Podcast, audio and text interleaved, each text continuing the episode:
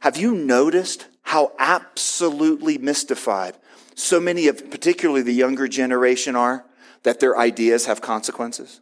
That's what happens in an age of information. It becomes an age of competing ideas. An age of competing ideas becomes an age of competing authorities, which means one of the great questions that the church is going to have to answer in any and every aspect of culture is this one. Who do I trust? We'll hear more from John Stonestreet, president of the Colson Center for Christian Worldview, on this episode of FCCI's Pathway to Purpose podcast.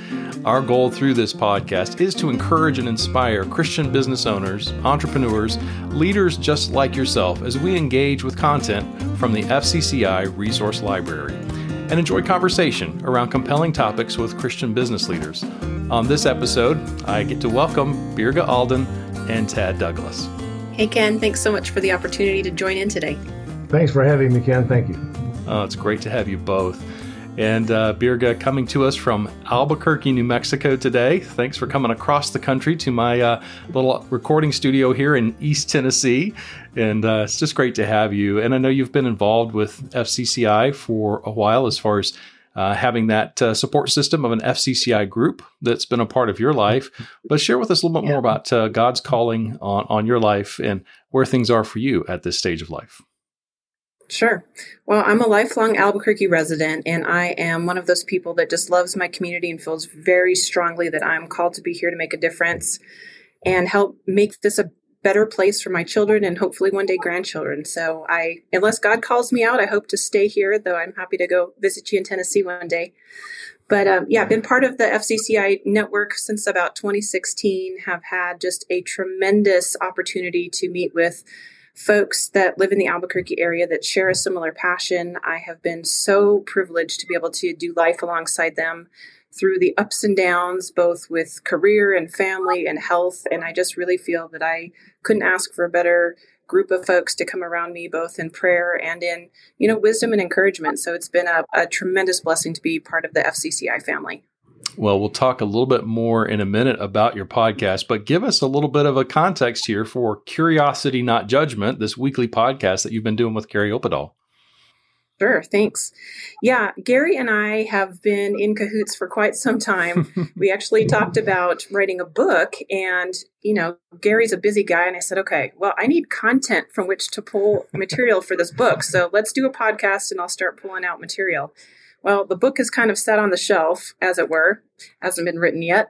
And the podcast, though, has been going on, and we're, you know, 80 plus episodes in and really enjoying the weekly conversation around that concept of how do you be curious and not come across with just instant judgment, and how does that impact the way that you do life? Uh, I've I've listened to a few podcasts. I can't wait to uh, get into more of those because I I love that perspective, and I'm so thankful that you guys are just teeing up those conversations to really come at life from that perspective and open up those opportunities to have conversation. Uh, it's just incredibly needed today. And and Tad, uh, yeah, Tad coming to us from Louisville, Kentucky. Recently, we've been involved with some FCCI activity there in that market, and it's been really fun to see what God is doing. And I know even there's a there's an event coming up on August 24th. I wouldn't do my due diligence as an FCCI person if I didn't mention there's an event coming up. If you're listening to this, before August 24th and you live in the Louisville area, make sure you reach out and uh, learn more about the Topgolf event. But uh, I'll I'll stop there, Tad, and let you share a little bit more about who you are and your, God's calling on your life. Um, late uh, 2022, I was running an organization called Christian Business Meetup in this area, and had been around for about seven years. But we had kind of, I guess, lost our mojo, so to speak. We didn't really have a lot of buy-in from others um, and we just felt like there was more that we could do. We didn't really have the content. We didn't really have uh, what I felt like God was calling. We weren't really accomplishing God's purpose for us. Mm-hmm. And I came across FCCI and found just so much content um, that we could use. Uh, I lead a study group a couple of times a month that we're using some of the content, including what we're going to talk about today. Um, but we're also doing events every other month where FCCI is, is bringing in outside people who have run significant sized businesses that our local business owners and leaders can really identify with and have somebody they can look to as as role models and examples of um, yes, you can run a business uh, and you can run it for Christ and you can impact your employees, your clients, your customers, your vendors, indeed the community for Christ in a very positive way. And so that attracted me to FCCI. Uh, and it's it's great to see what God is doing as uh, we come together and just fall in line with with His intent and His plan, and uh, follow hard after Him. So, well, we're going to listen to uh, John Stonestreet and speaking from the 2021 FCCI International Conference in Bachelor Gulch, Colorado. So let's listen to this segment, which is entitled "Our Cultural Context." First of all, an age of information is an age of competing ideas. Suddenly, ideas that would have never crossed your attention, would have never crossed your plate, would have never been relevant in your particular situation, suddenly becomes relevant because everyone has equal access to the same ideas all the time. Solomon said there's nothing new under the sun. That's certainly true. But everything old under the sun is being packaged and repackaged and packaged and repackaged, and it comes right to us on a daily basis. So the age of competing information is the age of competing ideas. The age of competing ideas is the age of competing authorities. You remember when you used to go to your mom or your dad and you say, Hey, mom, what does this mean? And she'd say, What? Go look it up. And what did, where did she mean? Where were you supposed to go look? An encyclopedia or a addiction. In other words, go look in a book. Now, when your kid or grandkid comes to you and you say, look it up, what do they mean? Hey, listen, this changes everything. Listen, it, when you, when you are raised in a book generation and in a book dominant culture, then you think in terms of cause and effect because you go from page one to page two. And what happened on page two leads you to page three. And what happens on page three takes you to page four. You might be like me when I was growing up and only made it to page seven, but you're still headed in a linear direction. How's that different for a generation where they've never started on page one and went to page two? They started on page Google and went anywhere. In other words, we're now living in a world that's lost an ability to actually understand the relationship between cause and effect. We don't think in linear ways. We think in networking ways. Sometimes there's some helpful things about that. But one of the great things that's lost is that ability to put actions and consequences together. You know what we say at the Colson Center? Idea, well, we weren't the first people to say this. Ideas have, you probably heard this phrase, ideas have consequences. Bad ideas have victims. Have you noticed how absolutely mystified so many of, particularly the younger generation, are that their ideas have consequences? That's what happens in an age of information. It becomes an age of competing ideas. An age of competing ideas becomes an age of competing authorities, which means one of the great questions that the church is going to have to answer in any and every aspect of culture is this one Who do I trust? Who do I trust? I know we want to jump to, is this true? But we're talking to a group of people that have given up on the very notion of truth altogether because they don't find anyone trustworthy. Who do we trust? Do I trust my pastor or my peer, my parent, my professor, or do I just forget them all and Google it? In a cultural moment like ours, Paul's prayer for the church at Philippi, uh, Philippi could not be more applicable. Do you remember what he prays at the very beginning? He prays, he says, I pray for you that your faith would abound more and more in truth and in all discernment. If there is an aspect that is missing in the cultivation of disciples in our churches right now, it is the ability to be discerning.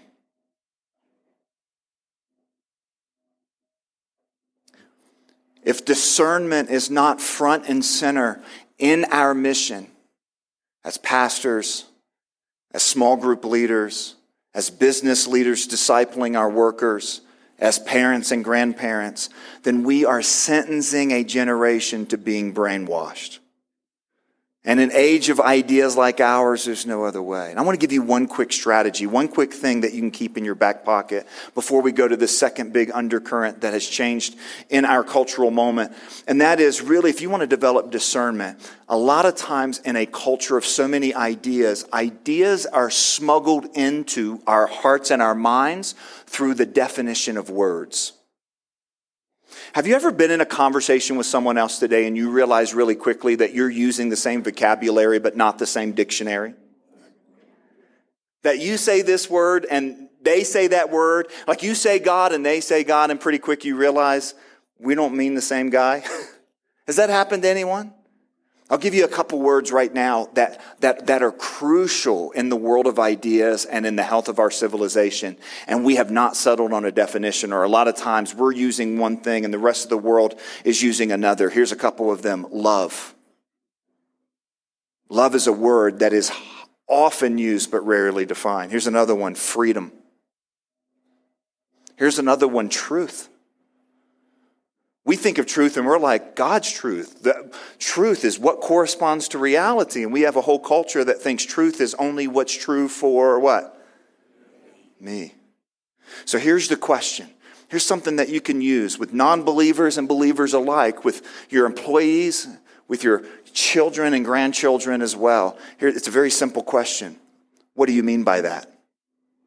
What do you mean by that? Several years ago, I was on a plane from Colorado Springs going to Atlanta, and I sat down next to this lady. And she said, What do you do? And I said, Well, I work for a Christian organization here in town. And she cocked her head back at me and she said, Huh, I'm an atheist. Prove me wrong. No, we weren't even off the ground yet. This started a, this started a three hour fight. Now, I know what some of you are thinking. You can't fight on airplanes. This was, uh, back then you could. And this woman wanted to fight. In fact, we got into it. Like we were going at it. And, uh, and I, I love these sorts of conversations. So about 30 minutes in, I stopped and I was like, you know, I really love these conversations, but I'm weird and I don't want to ruin your day. Are you okay? And she's like, are you kidding? I'm having a great time. Are you okay? And I was like, yeah, all right then, let's do it. Back to it. So that's what we did. We fought for three hours, and every 30 minutes we'd stop and check on each other. Now, we had a great conversation. We really did because she was really passionate about she believed. And the first thing she said to me, she said, How do you believe in God? Now, listen, I went to seminary. I paid a lot of money to be able to answer that question. but somebody had taught me this question. And I said, Well, wait a minute. What do you mean by God? And you know what she said? She said, A grumpy old man with a beard in the sky who can't wait for you to do something wrong so he can strike you dead with a lightning bolt. That's what she said. And I said, Lady, I don't believe in Zeus. How often is it that we are defending ideas that we don't want to defend because we're letting definitions go assumed? In an age of competing information and an age of competing ideas, fight for the definition of words. Fight with love, but fight with fight hard. G.K. Chesterton put it this way: If words aren't worth fighting for, what on earth would be? Look, anybody here who's led any group of people for any small group of time realizes how important it is to define your terms. All right, that's the first thing. Here's the second one. I'm going to call it identity after Christianity. Say, so, well, what's identity after Christianity? As Christianity has lost its hold on the wider culture, particularly the Western culture, particularly American culture, there's been a lot of casualties. Obviously, the belief in God has become a casualty. So we have a group, a, a, rising group, a growing group in the population called the nuns. Have you heard about the nuns? Not the N-U-Ns, but the N-O-N-Es. They're the ones that on a religious affiliation survey will say none. You will also have, I, think, also the loss of an understanding of morality, where things that were once considered wrong are now considered right, and things that were once considered right are now considered wrong. But I would argue that the single greatest shift that we have seen in American culture is not a moral shift. Now, we have seen a moral shift. There's no question about that. But the moral shift, our change, the cultural change in what we think is right and wrong and what we think is acceptable and who the good guys are and who the bad guys are and all of that sort of. I mean, listen, let's be honest. We need to put this out there. I was just talking about this uh, over dinner. Um, it's one thing to agree on what the good life is or what a healthy culture is, but then disagree on how to get there. It's another thing to disagree on what the good life and the healthy culture is. So there has been a significant moral shift in our culture. I'm not denying that at all. I'm just saying that the moral shift that we have seen in American culture is, the, is not the root, it's the fruit. It's not the cause, it's the effect. That more fundamentally than a moral shift has been a shift in who we think we are as human beings. The great challenge for the church right now is to try to communicate what Christianity is to a culture that doesn't know what it means to be human. I would ask you to go through all the cultural waves, if we use that word, the things that have been pounding on us over the last several years, the issues that are uh, technology, uh, what do we do with too many glowing rectangles in our life, to the, all the letters of the ever growing acronym LGBTQIA, and it keeps going as more and more uh, different identities are added. And as we try to make sense of our racial past and our racial, racially divided pre- present, we try to try to figure out, you know, this idea of, of fashion and, and what's the role of commerce and how do we help people that are impoverished and all of those questions. I mean, we can just go down one cultural wave to another, to another, to another. And at the root of every single one of them is an assumption. Who are we as human beings? What gives us value? Who are we? And if we don't know who we are, we will not know what to do. So, just great to hear John uh, deliver those incredible truths as he talked about ideas that have consequences. He mentioned that, you know, of course, bad ideas have victims. But he, he kind of teed up this idea that the church really needs to provide the answer of who do I trust? And coming back to the fact that if, if it's not going to come from the church, where is it going to come from? But obviously, the church has been eroded in its uh, trustworthiness in, in recent years. Of course, through the decades it has. And, and we, we fight against that. So, in the idea of, of how do we really build that trust and build those bridges of connection, and what does it look like to create that opportunity for leaders to provide guidance for those or maybe who are kind of wrapped up and tangled up in these bad ideas and just aren't quite sure how to navigate a healthy, balanced approach to life? When we listened to this um, uh, podcast a couple of weeks ago, uh, the two verses came to mind from Proverbs, Proverbs 4, verses 18 and 19, that really, for me, describe what's going on in the culture today. Uh, the path of the righteous is like the first gleam of dawn, shining ever brighter till the full light of day. But the way of the wicked is like deep darkness. They do not know what makes them stumble. Um, and what that says to me is that when you're walking in the, in the dark, you, you don't see as, as Stonestreet was talking about, you don't see cause and effect. Hmm. Uh, we, we, we just see people who are just like, well, I don't know what I'm doing wrong. Why, you know, life is unfair and, and people are not treating me well. Um, we have to come alongside them with compassion. Hmm. And, and too many people who have rejected Christianity, who don't go to church, rejected Christ, um, feel judged. Hmm. Um, in in my experience in ministry, and I've been leading various groups for a number of years, is that people have people have to understand two things about you before they're going to listen to any kind of a spiritual conversation. They have to feel like you trust them, that they can trust you, and that you love them. Yeah.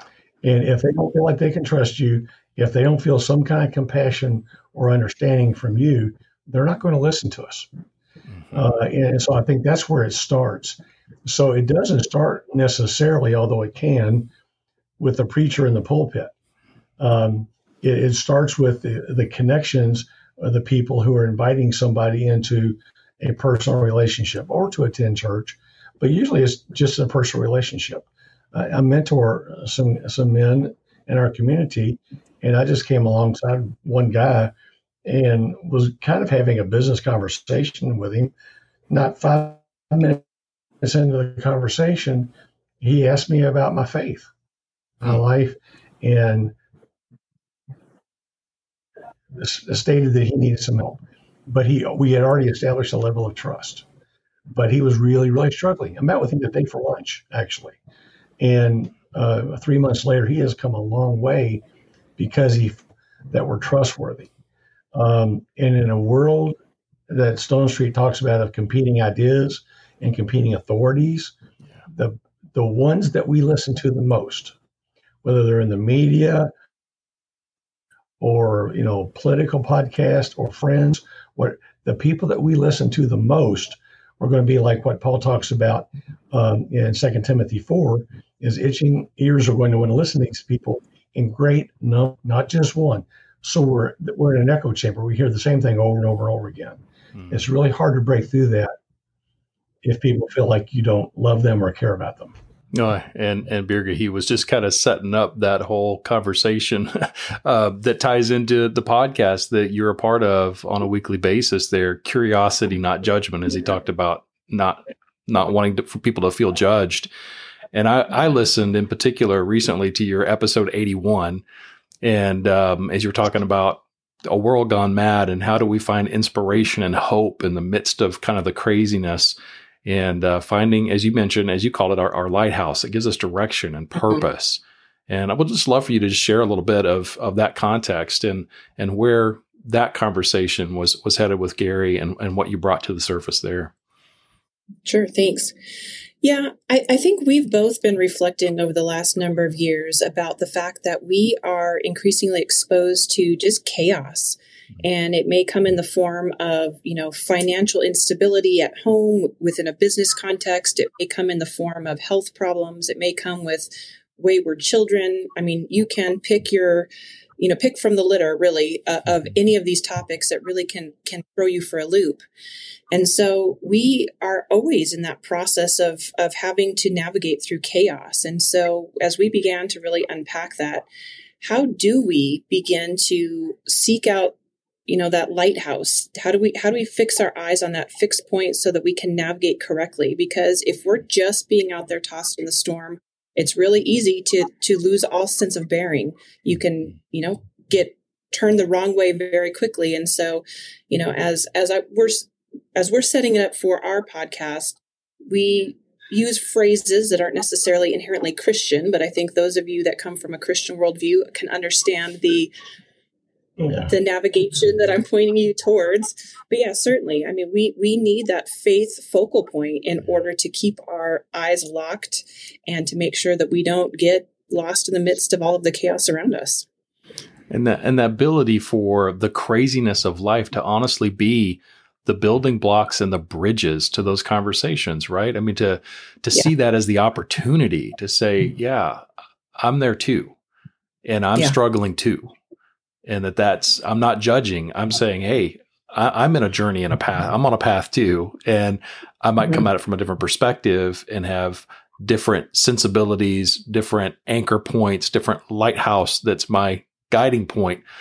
But yet i'm still in it with you too I, I think the one the one word of caution that I would throw in there is to be very aware of sympathy versus empathy. And mm what we mm-hmm. want to make sure that as we're having conversation, especially with someone who may not initially share our faith or somebody that we're trying to express our faith to is to not try to jump in there and say oh i know exactly what you're talking about you know your loss or your diagnosis is is exactly what i've experienced because it's it's never going to be the same thing and so for us to come alongside with a, a sense of compassion, a listening ear, being willing to just communicate in that manner where, hey, I'm going to listen to you without in, inflicting my own judgment or my own, I don't know, uh, connection point to it, I think can go a long way in just having a atmosphere that is a little bit more open and that opportunity for somebody to to really hear your heart. Mm. As we're listening, you know, John Stonestreet had talked about how ideas are smuggled into our culture through the definition of words. And as you were just describing, Birga, it takes that process of I'm willing to sit and listen. I'm not here mm-hmm. with judgment. I'm not here to to try to, yeah, just as you said, sympathize as if I understand. No, I'm here to listen. And I think that's so mm-hmm. true to with what he was saying about the words and how do we, he, he said just that simple question, right? Of what do you mean by that? you know, and that ability to maybe begin mm-hmm. to unpack and say, I'm not sure I have the same definition, but let me sit and listen and hear.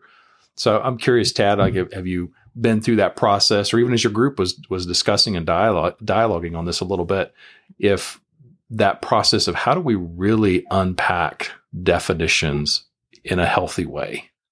In our culture, there are whoever controls the definition controls the dialogue, mm-hmm. um, and it can be very difficult to come to an agreement on some of those terms. Yeah. So, you know, we have to sometimes come up with another word uh, mm-hmm. that would just descri- that would accurately reflect what we're talking about.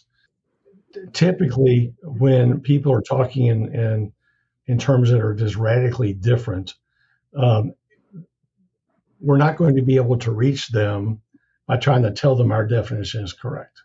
Someone here who's an elder at our church made a comment to me a couple of years ago. He says, "I decided I wanted to change hearts, not minds," and and that's too often what we try to do is we try to change minds. Um, and, and that's, that's just not the way it just doesn't work. Nobody, when I was lost in my 20s, um, nobody could change my mind.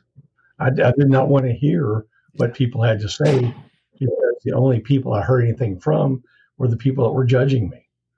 And um, of course, that was a long time ago. So we didn't have the problems that we have today. Uh, but the problems that we have today are so much different because he mentioned something about your truth versus God's truth, I believe. That was in this podcast. Um, and, and, and what we're doing is we're messing with people's version uh, when we're trying to redefine words. So that's really a losing battle. Absolutely. You know, um, I think this is very similar, to Tad, to what you just said, but something that Gary has often said, you know, during the course of the podcast over the last 80 plus episodes is wis- wisdom is in the definition of terms. Mm-hmm. And so we have to really understand what people mean when they say certain things. But I think another key phrase is to listen to hear, don't listen to respond. And I think all too often we are in a very argumentative mode or we were wanting to convince somebody to adopt our viewpoint or to come and and match our way. And so we are listening with the purpose of responding and we're not really listening to hear. And i'm thinking back to something that bonnie said i think it was last episode or maybe two episodes ago here on this uh, pathways to purpose podcast. She said something akin to we really have to love the person that we're trying to change and that to me was such a powerful statement, and I think fits perfectly into this narrative that if we are assuming we're going to walk in and change a culture, change a person, change somebody's point of view, and we have no love for them, it's a lost cause from the get go. Mm-hmm. And if and when we can get to that point where we genuinely have a heart of compassion and love for that person, then the outcome looks vastly different for both that person and for ourselves. I was just listening to a conversation today um, where we were talking about most people don't really feel listened to.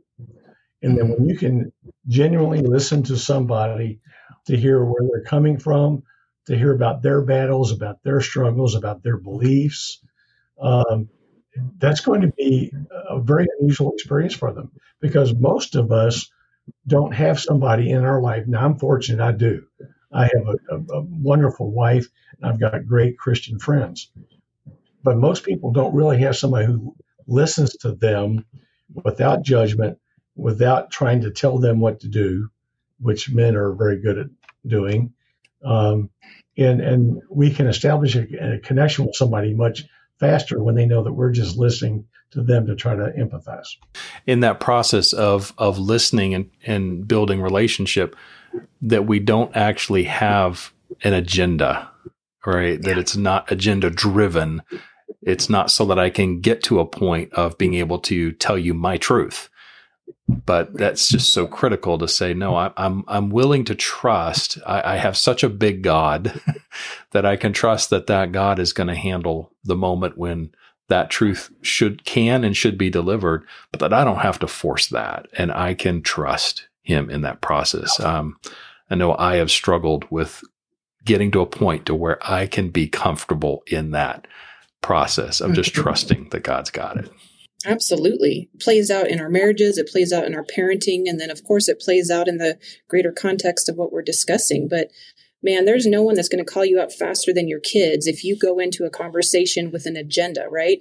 If your if your heart is to go in to listen and to respond appropriately to what they have said to you rather than going in with an agenda, vastly different outcome.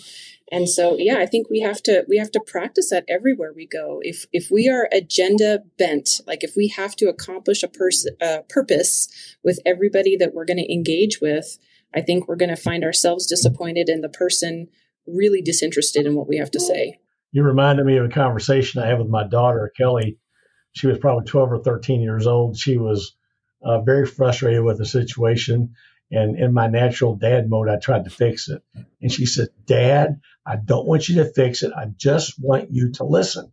And she was very emphatic. That was a great lesson for me. Now, I haven't always remembered that, but that was a great lesson. How do we then correlate discernment with non agenda driven conversation and yet still be discerning and, and leverage that discernment in a wise way? And, and how do those correlate or do they? I think that's the whole deal with the Holy Spirit, right? I mean, that, that is the Holy Spirit's MO is to, you know, speak to us live time to help us discern and help us to know how to process and respond. And so I don't think we have to have any kind of an agenda. If we've got that posture of, okay, Lord, your will, your way, I think it's going to turn out exactly as it's intended to. I think that um, discernment is a way of God speaking to us um, in a way that we can respond with a gentle question. Hmm. Uh, you know, the Bible says to um, explain things with with patience and gentleness. Uh, that's not exactly right. Uh, I'm forgetting the verse, um, but but to just probe and ask a question in a in a loving way, just like what he said about definitions. What do you mean? Well, can you tell me more about that? Just those kinds of things that extend the conversation, that build trust, um, and and may or may not lead to us being able to uh, to share Christ. I think the only thing that I would tack on is just be very aware of tone of voice and expression when you're talking to people and having those follow-up questions. So, you know, that that very important question that John posed of what do you mean by that when we're trying to get into the definition of terms. You know, there's a there's a vast difference between a harsh what do you mean by that right. versus well, what do you mean by that? You know, to to sincerely be aware of how you're presenting yourself and making sure that your posture is one of receiving the information that the other party is going to provide rather than it be an attack question. And I think, you know, to your point, Ken, you said a little bit earlier about, you know, we're in an age of quick responses. We want we want to get down and dirty and get the business taken care of, but this can't be a quick transaction. We don't know how long the process is going to take to listen to somebody initially, let alone listen to them over a span of time that we can come to a place of, of like heart and mind over a particular issue. And so being very cognizant about how you're coming across, the posture that you take, the tone of voice, and even body language, you know, assuming that we're sitting together in the same room can be so impactful. And I, I think we just all need to be aware of how we are coming across to another party as we're engaging in dialogue. So, my thanks to Birga and Tad for their contribution to this podcast episode. We'll enjoy more conversation with Christian business leaders just like you on our next episode. So, please be sure to let others know about the Pathway to Purpose podcast. And do check out fcci.org and all the ways that the Fellowship of Companies for Christ can serve you. Until next time, may God encourage your journey as you lead a company for Christ.